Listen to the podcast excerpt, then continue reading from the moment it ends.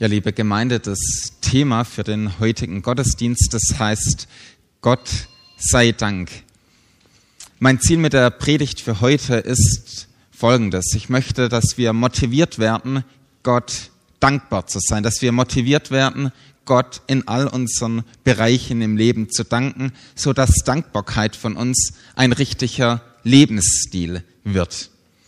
Mein Ziel ist heute nicht, dass wir Gott Danke sagen, weil wir es eben als gute Christen müssen, so wie, man, wie wenn man zu einem Kind sagt, sag Danke, sonst bekommst du heute kein Eis, sondern mein Ziel ist es, dass es aus dem tiefsten Innersten von uns kommt, von Gott selbst. Ich habe das Ziel heute, dass wir uns von Gottes Geist diese Dankbarkeit schenken lassen und sie uns immer wieder einüben in unserem Leben, bis es zu unserer Gewohnheit wird. Ich bin davon überzeugt, dass Dankbarkeit unser Leben auf den Kopf stellen kann. Ich bin dafür, davon überzeugt, dass wir mit Dankbarkeit viel intensiver das Gute in dem Leben feiern können. Und ich glaube auch, dass wir mit der Brille der Dankbarkeit sogar schwierige Situationen ganz anders wahrnehmen können. Und ich bin auch überzeugt, dass Dankbarkeit einen großen Einfluss auf unsere Gottesbeziehung haben wird. Der Bibeltext von heute steht im Epheserbrief in Kapitel 5, Vers 20. Er ist auch im Programmblatt abgedruckt. Damit wir einen gewissen Zusammenhang haben, lese ich bereits ab Vers 18 vor. Es steht im Epheserbrief Kapitel 5, ich lese ab Vers 18. Dort heißt es, und berauscht euch nicht mit Wein, worin Ausschweifung ist, sondern werdet voller Geist, indem ihr zueinander in Psalmen und Lobliedern und geistlichen Liedern redet und dem Herrn mit eurem Herzen singt und spielt. Sagt alle Zeit für alles dem Gott und Vater Dank im Namen unseres Herrn Jesus Christus. Das ist heute der Bibeltext, auf den wir uns konzentrieren wollen. Der Zusammenhang, in dem der Bibeltext steht, ist die Frage der sogenannten Geistfülle, also wie viel Raum Gottes Geist in unserem Leben hat. Und Paulus nennt hier einige Platzmacher für den Heiligen Geist. Wir schauen uns heute davon die Dankbarkeit an. Über die anderen Punkte, die es gibt, was dem Heiligen Geist in unserem Leben Raum gibt, könnt ihr daheim nachdenken oder wenn ich ein Gastredner wäre, würde ich sagen, schlagt euren Predigern in der Gemeinde vor, aber das bin ich nun mal nicht. Also ihr könnt daheim darüber nachdenken, über die anderen Punkte. Wir konzentrieren uns heute auf die Dankbarkeit. Sagt alle Zeit für alles dem Gott und Vater Dank im Namen unseres Herrn Jesus Christus. Ganz ehrlich, ich liebe diesen Bibelvers. Er fordert mich zwar wahnsinnig heraus, aber ich finde ihn gleichzeitig richtig cool. Denn er ermutigt uns, dass wir uns mit Dankbarkeit von Gott prägen lassen. Dankbarkeit zu leben. Es geht hier darum, Gott regelmäßig Danke zu sagen und ihm unsere Dankbarkeit zu geben. In der Regel machen wir ja das mit Worten im Lobpreis oder indem wir einfach diese Lebenseinstellung haben. Durch diese Einstellung der Dankbarkeit ehren wir Gott. Es sind mehrere Fragen, die wir uns bei diesem Text stellen können. Zum Beispiel, für was soll ich Gott alles überhaupt danken? Wenn ich zum Beispiel ein neues Auto gewinne, also ich bin sicher, wenn ich das mache, dann soll ich Gott dafür danken. Das ist ein Grund, dass wir uns freuen. Oder wenn jemand befördert wird, einen neuen tollen Job bekommt, die Karriere richtig gut läuft. Natürlich, das ist auch ein Grund, Gott dankbar zu sein. Für unseren Ehepartner selbstverständlich. Wenn wir morgens oder mitten in der Nacht geweckt werden, manche würden jetzt sagen, Kinder sind eine Gabe Gottes. Und davon bin ich auch überzeugt. Im Programmblatt habe ich extra eine Spalte gemacht, wo wir eintragen können, wofür wir Gott alles dankbar sind. Du kannst dir heute Mittag die Zeit nehmen, die ganzen Punkte, für die du dankbar bist, aufzuschreiben. Und dann kannst du Gott jede Woche oder wenn du willst auch jeden Tag dafür danken. Es ist ja so, dass oft das Gute, das wir haben, selbstverständlich wird. Also wir haben eine Arbeit, das wird irgendwann normal. Wir haben Freunde, natürlich. Wir haben ein Auto, wer hat das nicht?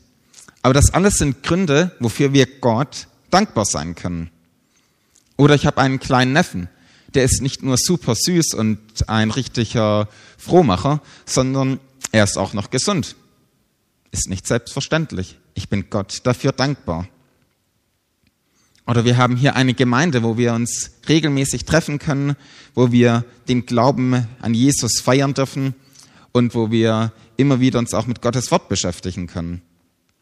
Ganz ehrlich, mir geht es so, ich gewöhne mich sehr schnell an das ganze Gute, was ich habe. Manche sagen sogar, dass man sich irgendwann an einen Ehepartner gewöhnt. Soweit reicht meine Fantasie allerdings noch nicht. Ich bin auf jeden Fall überzeugt, dass wenn wir Gott regelmäßig für das Gute in unserem Leben danken, dass das in uns eine Einstellung der Dankbarkeit schon bewirkt. Es gibt ja so viel Gutes, wenn wir nachdenken, wofür wir Gott dankbar sein können. Ich mache es mal an einem konkreteren Beispiel fest. Es war vor einem Jahr und ich war unterwegs mit dem Fernbus von Karlsruhe, äh, von Chemnitz nach Karlsruhe. Es war eigentlich alles wie üblich. Ich wollte meine Verlobte besuchen und Während der Fahrt hat der Fahrer entschieden, ich mache jetzt eine Ruhepause von 30 Minuten. Alle Insassen im Fernbus mussten aussteigen. Es war 40 Kilometer von Nürnberg entfernt, gefühlt am Ende der Welt. Ich habe die Zeit dann zum Telefonieren genutzt. Und überpünktlich nach diesen 30 Minuten hat der Busfahrer entschieden, er fährt weiter. Ich stand noch am Parkplatz, habe noch telefoniert und sehe plötzlich, wie der Bus an mir vorbeifährt und mich mitten in der Pampa stehen lässt. Ich war ziemlich, wie soll ich sagen, erstaunt darüber. So könnte man es vielleicht sagen. Und irgendeiner, der auch an dieser, diesem Parkplatz stand, hat gesehen, wie ich diesem Bus so entgeistert nachgeschaut habe und irgendwie nicht gewusst habe, was mit mir passiert. Es hat sich dann herausgestellt, dass er an diesem Parkplatz auf jemand gewartet hat, der ihn nach Nürnberg bringen sollte. Und kein Problem, ja, sie konnten mich mitnehmen. Die zwei haben mich dann 40 Kilometer nach Nürnberg gebracht, haben einen Umweg gemacht, um mich zum Busbahnhof zu fahren. Ich muss dazu sagen, ich hatte mein ganzes Gepäck, Geld und alles im Fernbus noch drin. Und sie haben es dann geschafft, tatsächlich geschafft, nach über einer halben Stunde Fahrt, exakt vor dem Fernbus zu parken, damit er nicht noch einmal wegfährt und ich konnte wieder zusteigen. Für die zwei, ich sag mal Engel in Menschengestalt, war ich wahnsinnig dankbar danach. Das mir musste keiner sagen, danach sei dankbar für die.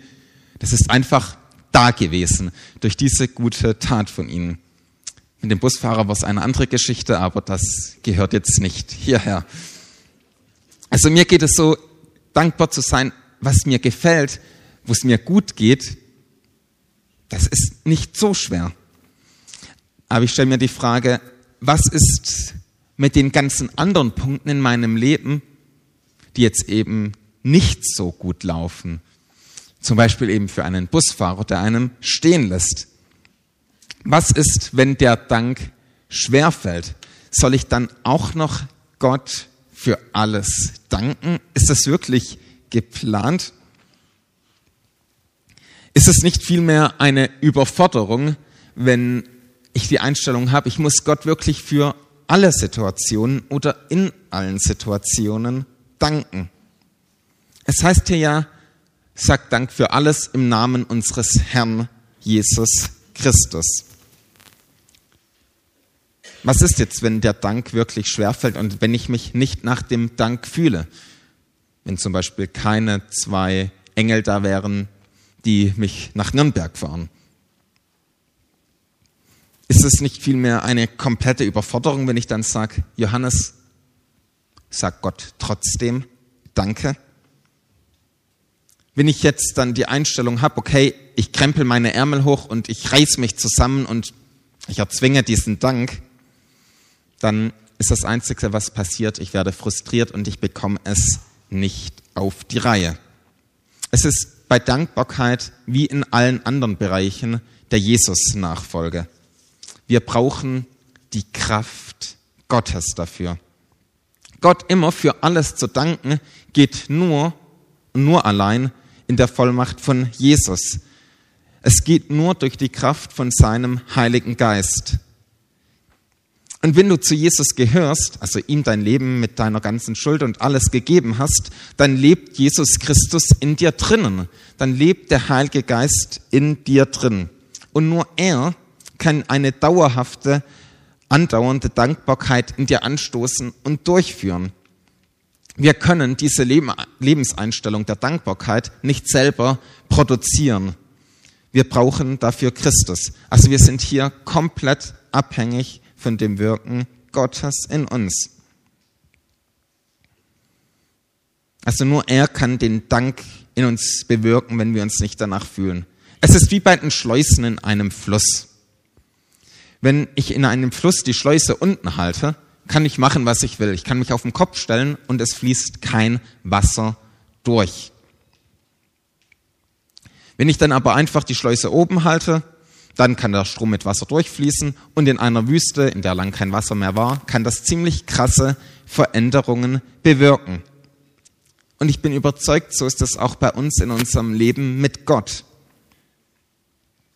Wenn ich das Motto habe, ich krempel meine Ärmel hoch und ich mache das alles schon selber und ich schreiß mich einfach zusammen, dann lasse ich die Schleuse für die verändernde Kraft Gottes in mir unten. Ich mache es ja irgendwie selber, aber irgendwann merke ich eben, dass ich im übertragenen Sinn kein Wasser produzieren kann und dass nichts als heiße Luft herauskommt. Also in der frommen Sprache, ich kann keine Heiligung selber produzieren aus mir selbst heraus. Ich habe nicht genug, das endet im Frust. Und Nachfolge bedeutet im übertragenen Sinn, ich halte diese Schleuse oben. Das heißt, ich lasse mich von Gott verändern, ich tu Gott sagen, Herr, hier bin ich, verändere du mich. Das bedeutet nicht, dass ich jetzt einfach passiv bin und sage, okay, Gott macht alles, ich chill jetzt einfach nur, sondern ich kooperiere mit Jesus, indem ich ihm Raum in mir gebe, um mich zu verändern, indem ich, indem er mehr Platz im Leben bekommt.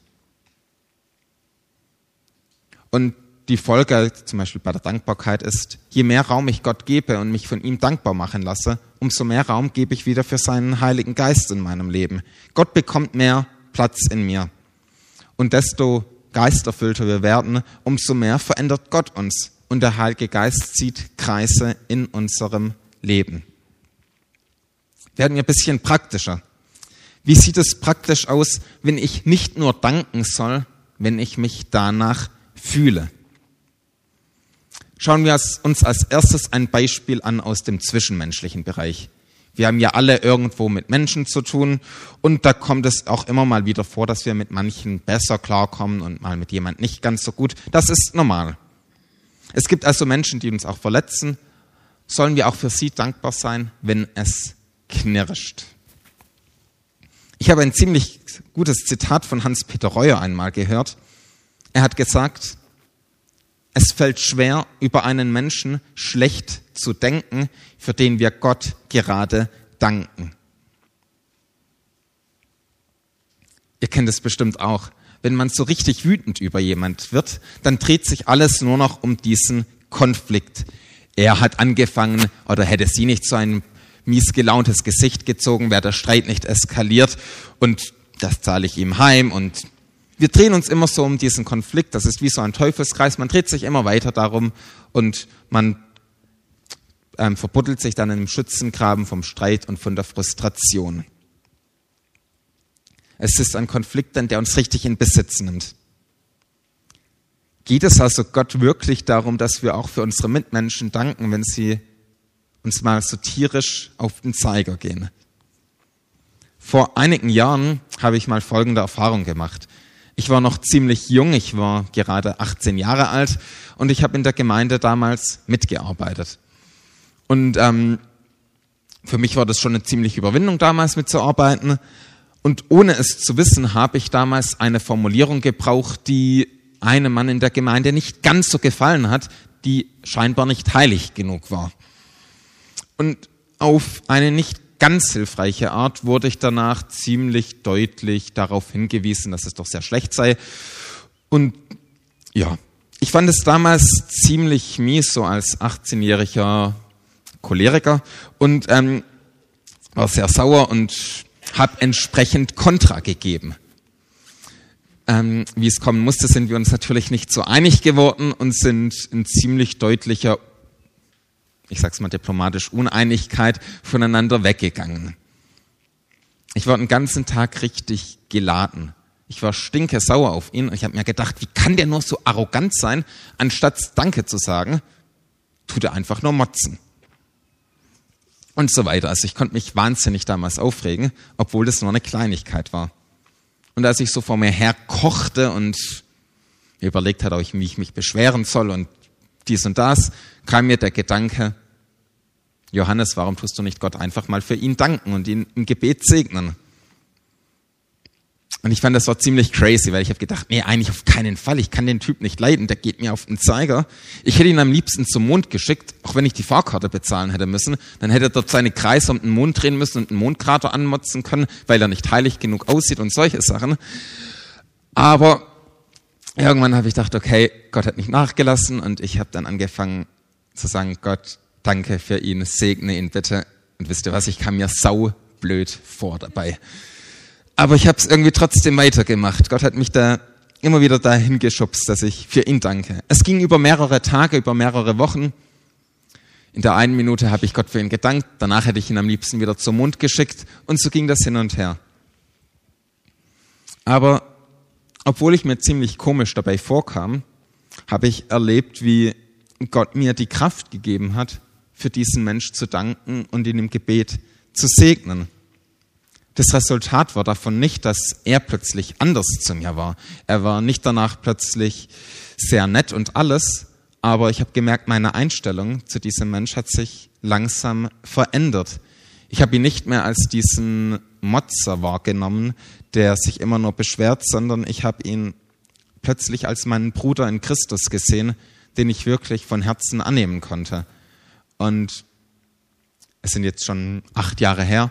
Mittlerweile muss ich sagen, wir haben eine gute Beziehung, wenn wir einander sehen und verstehen uns ziemlich gut. Es war nicht, dass ich das selber jetzt aus mir heraus gemacht habe, sondern Gott hat den Dank, die Dankbarkeit dazu benutzt, meine Einstellung gegenüber meinen Mitmenschen zu verändern. Ich habe tatsächlich in der Zeit erlebt, dass es schon schwerer wird, über einen Menschen schlecht zu denken, für den ich Gott Danke sage. Und ich glaube, dass diese Einstellung eben nur von Christus kommen kann. Ohne die Kraft Gottes hätte ich nicht für ihn danken können. Ich glaube, durch Dankbarkeit verändert Gott uns und der Heilige Geist bekommt mehr Raum, meine Einstellung über meine Mitmenschen zu verändern. Machen wir ein anderes Beispiel. Es gibt ja in unserem Alltagsleben viele kleine Stolpersteine, die uns irgendwie undankbar machen wollen. Mir geht es zum Beispiel so, ich bin ein Menschentyp, der gern alles in seinen Händen hat. Also ich plane gern irgendwie alles und es soll irgendwie nach Plan laufen. Und wenn ich mal was außer Kontrolle, außer Plan habe, dann nervt mich das. Die letzten Wochen war es bei mir so, ich war ziemlich im Stress. Es gab ziemlich viele Aufgaben und lauter solche Sachen. Und es hat sich in der Zwischenzeit so eine Kleinigkeit angeschlichen, eine kleine Krankheit. Die ersten zwei Wochen ging es dann ziemlich gut. In der dritten Woche, diese Woche bin ich ausgefallen, bin krank geworden und mehrere Tage konnte ich meine Sache nicht machen. Mich hat es ziemlich genervt. Auch wenn es nur eine kleine Entzündung war, habe ich meinen ganzen Aufgabenkatalog noch gesehen, den ich alles machen, wo ich alles machen musste. Ich habe gesehen, die Predigt ist noch nicht fertig vorbereitet. Dann die Hochzeit, es sind auch nur noch zwei Wochen. Das alles war für mich so ein großer Berg und mich hat es angekotzt, dass ich krank wurde. Und dann musste ich auch noch eine Predigt über Dankbarkeit vorbereiten. Das hat wirklich gut gepasst. Ich habe mir jetzt überlegt in der Zeit, okay, ich könnte sagen, ich sage Gott bewusst nicht Danke. Es ist zum falschen Zeitpunkt diese Krankheit, es passt nicht in mein Konzept. Ich hätte mich dann entscheiden können, undankbar zu sein. Punkt. Das Resultat wäre, ich würde mich im Selbstmitleid baden.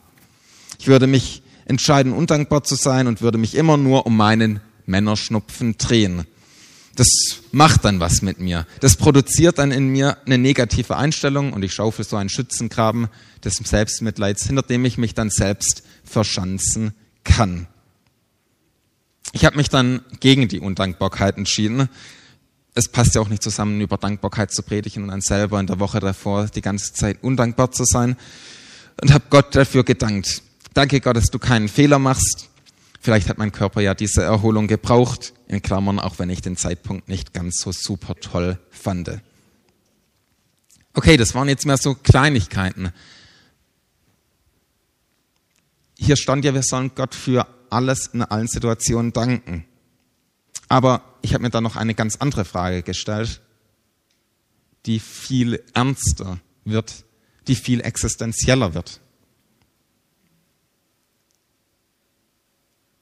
Was mache ich, wenn ich wirklich in einer richtigen Lebenskrise bin? Also nicht irgend so einer kleinen Sache wie ein Schnupfen oder ein zwischenmenschlicher Konflikt, der nicht ganz so arg eskaliert ist. Was mache ich, wenn es wirklich in meinem Leben mies, richtig mies läuft?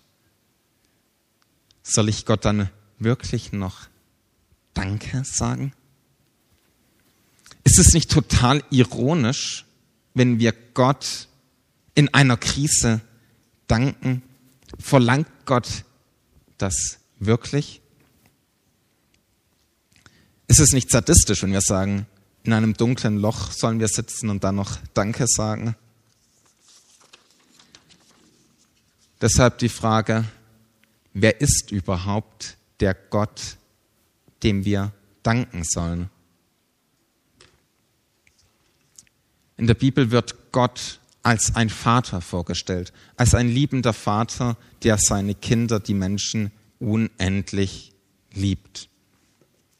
Wenn wir Gott für alles danken, dann ist das nicht wie bei einem Diktator, der sein Volk unterdrückt und dann noch verlangt, dass ihm alle zujubeln. Gott ist ein liebender Vater. Er hat kein Interesse daran, seinen Kindern eins auszuwischen nach dem Motto, dir zahle ich es mal heim. Er hat gute Ziele mit unserem Leben. Er zieht die Menschen, seine Kinder auf Manchmal erzieht er sie auch und muss auch manchmal Grenzen setzen. Aber Gott weiß immer, was er tut. Gott, unserem Vater, der sich in Christus auf eine besondere Weise gezeigt hat, gilt unsere Dankbarkeit. Und von diesem Gott heißt es zum Beispiel in Jesaja 55, dass er sagt, denn meine Gedanken sind nicht eure Gedanken.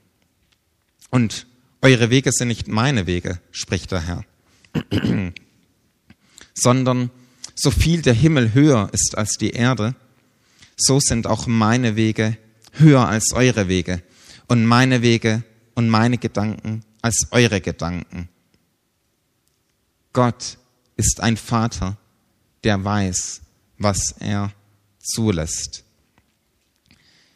Wir werden ihn auf der Erde nicht immer verstehen, weil Gottes Wege und Gottes Pläne mit uns viel höher sind, als wir es verstehen können. Sie liegen auf einer anderen Ebene. Aber wir haben einen Gott, der es gut mit uns meint, dem wir danken dürfen. Aber jetzt nochmal zurück zu den Krisen. Was ist dann, wenn wir in einer wirklichen Krise stecken? Es stimmt, Gott zu danken ist nicht nur für die guten Zeiten im Leben beschränkt. In der Bibel finden wir mehrere Geschichten. Wir finden zum Beispiel Paulus und Silas, die waren im Gefängnis, weil sie eben im Glauben von Jesus verkündigt haben, wurden davor gefoltert und um Mitternacht heißt es, haben sie Gott gelobt. Die haben im Gefängnis Gott gelobt. Bedeutet also Dankbarkeit, dass ich immer, wenn es mal mies läuft, sage, yes Gott, darauf habe ich nur gewartet. Wenn es uns zum Beispiel schlecht geht, wir in einer existenziellen Krise sind, bedeutet das dann zu sagen, danke Herr, darauf habe ich gewartet? Oder bedeutet es eher zu sagen, danke Herr, dass du trotzdem da bist. Danke, dass du mich nicht ins Bodenlose fallen lässt. Danke, dass du, auch wenn ich nur Dunkelheit sehe, trotzdem bei mir bist, auch wenn ich dich nicht verstehe. Und danke, dass du gute Pläne mit mir hast. Es ist ja so, dass wir nicht immer in einer Situation sehen, was daran gut werden soll. Es gibt Zeiten, da sehen wir das Ergebnis. Wer zum Beispiel, ähm, wir können zum Beispiel durch manche Situationen mitfühlender werden.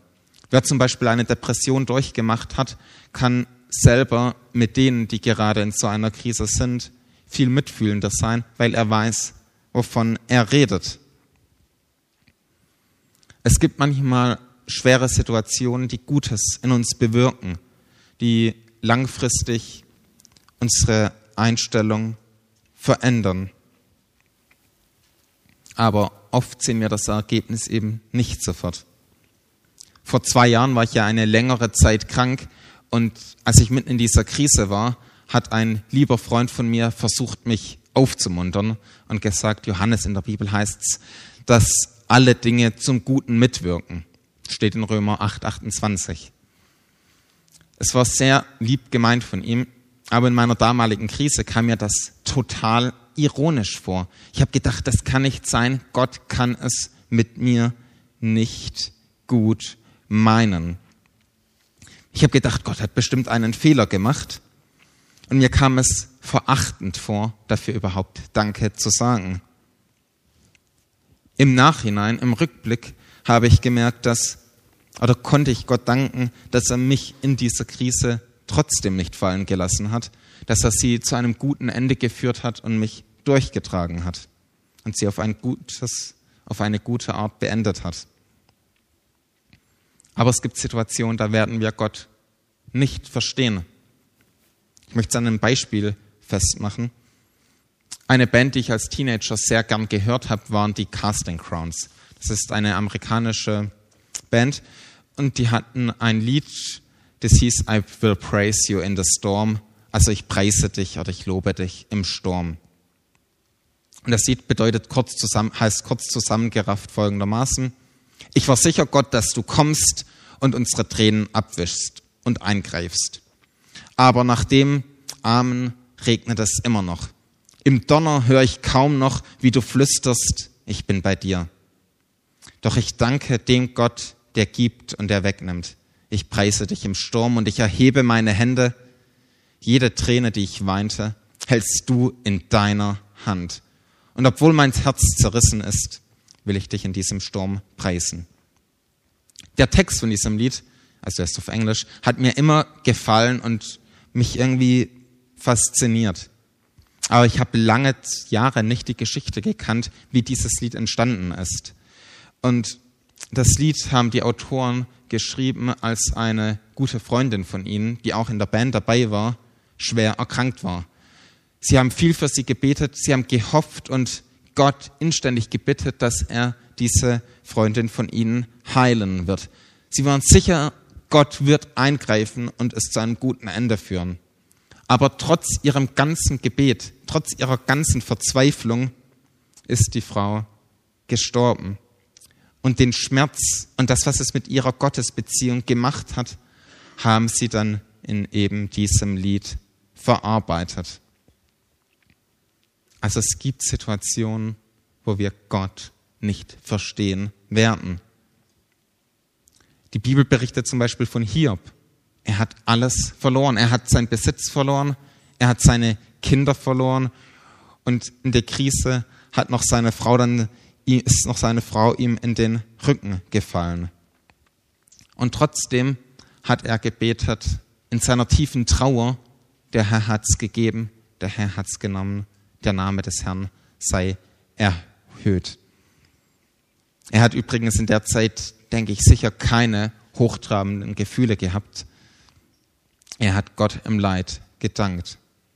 Eine Antwort auf die Frage des Warums hat er aber nicht bekommen, sondern Gottes Antwort war seine Größe, dass er ihm, dass Gott alles in der Hand hält und dass er ihm vertrauen soll. Und ich bin überzeugt davon, dass Gott immer größer ist als die Schwierigkeiten, auch wenn wir sie nicht verstehen.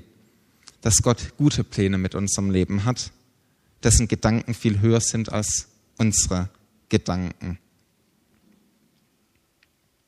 Ich glaube sogar, dass wir Gott oder dass Gott sogar mit dem, was wir verkorkst haben, in einem guten Sinn weiterarbeiten kann. Ich glaube, dass Gott wie so ein Schachmeister ist, der in ein Spiel, das wir schon als Anfänger verkorkst haben, eingreifen kann und auch unsere ganzen dummen Fehler irgendwie noch ausbügeln kann und zu einem guten Ende kommt. Das bedeutet nicht übrigens, dass ähm, Gott dann alle Fehler in diesem Sinne ähm, wegmacht, aber dass er trotzdem zu einem guten Ende mit uns kommt. Ja, ich denke, es ist eine ganz gewaltige Herausforderung, Gott immer zu danken, besonders in Krisen trotzdem Gott zu danken, sehe ich als besonders herausfordernd. Es ist eine Dankbarkeit, die nur Gott selbst in uns bewirken kann, die wir nicht selber krampfartig herausproduzieren können. Ich glaube aber, dass es nur sehr wenige Formen der Anbetung gibt, die über eine Dankbarkeit selbst im Leid hinausgehen.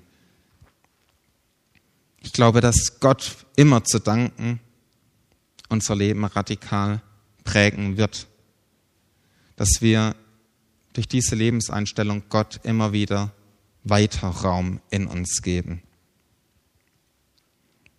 Und zum Schluss von diesen ganzen Gedanken möchte ich jetzt ein Gebet sprechen. Es stammt nicht von mir, ich habe es von den Puritanern, die waren vor einigen hundert Jahren in England, bei ihnen gefunden. Und ich finde, es trifft diesen Gedanken der offenen Fragen sehr gut und dass wir Gott trotzdem anbeten. Ich möchte es beten. Es lautet, Herr, lass mich diesen Widerspruch verstehen, dass der Weg, der abwärts geht, nach oben führt, dass ich erhöht bin, wenn ich am Boden liege, dass ein zerbrochenes Herz ein geheiltes Herz ist, dass ein bußfertiger Geist ein jubelnder Geist ist. Dass eine bußfertige Seele eine siegreiche Seele ist, dass wenn ich nichts habe, ich alles besitze. Dass wenn ich mein Kreuz aufnehme, ich eine Krone trage. Das Geben nehmen heißt, dass das Tal der Ort des Schauens ist.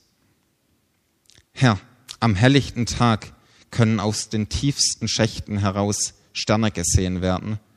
Und je tiefer die Gruben sind, desto strahlender leuchten deine Sterne. Lass mich dein Licht in meiner Dunkelheit entdecken, dein Leben in meinem Tod, deine Freude in meinen Sorgen, deine Gnade in meinen Sünden, dein Reichtum in meiner Armut, deine Herrlichkeit in meinem Tal. Amen.